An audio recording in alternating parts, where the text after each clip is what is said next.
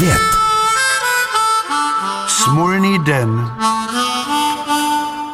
Chystal jsem se na cestu do plzeňského rozhlasu namluvit fétony pro pořad Fouskův svět. První krok z bytu a zakopl jsem oroušku s nápisem Velkomen. Sotva jsem vyrovnal pád, přišlápl jsem si tkaničku u čínské kecky. Pád jsem dokončil v přízemí. Venku jsem zjistil, že klíče od auta jsem zapomněl doma. Zopakoval jsem si cestu a své ženě jsem zalhal, že jsem se s ní zapomněl rozloučit. Usmála se a rozhodla se jet do Plzně se mnou. U benzinové pumpy před rakovníkem jsem zapomněl pin a platil jsem benzín hotově. V kapse mi zbyly dvě koruny. Plzeňském rozhlasu jsem zarecitoval paní recepční svou novou báseň.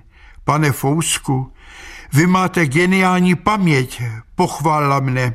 Pišně jsem pohledl na Jarmilu. Moje žena nestišila hlas. Ty, který si pamatuješ dvacetisokové básně, zapomeneš pin, zavázat si tkaničky u bod a dát si na krk klíče od auta. Nuceně jsem se usmíval. Za mnou se ozval udiveně dramaturg Pavel. Josefe, přijel si o den dříve, ale nesmutni, natočíme s mistrem zvuku Michalem tvé fétony dnes.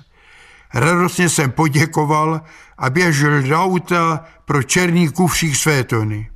Objala mne hrůza. Zapomněl jsem kufřík kladně. Odjížděl jsem s falešným optimistickým úsměvem. Stáří mne dostihlo, zapomínám, smutnil jsem v autě. Nedostihlo, ozvala se Jarmila. Jsi stejný celý život. V roce 1961 v den naší svatby si zapomněl doma občanský průkaz a paní úřednici si na radnici řekl, že jsi se narodil 12. března 1969 místo 1939.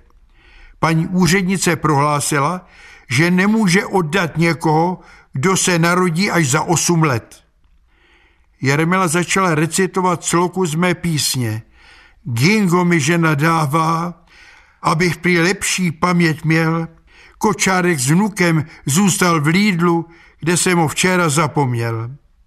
Hned po příjezdu jsem si šel koupit Gingo. Větu své ženy o vyhozených penězích jsem nevnímal. Na dveře bouchal soused. Pane Fousku, nechal jste svítit světla u auta. Fouskův svět.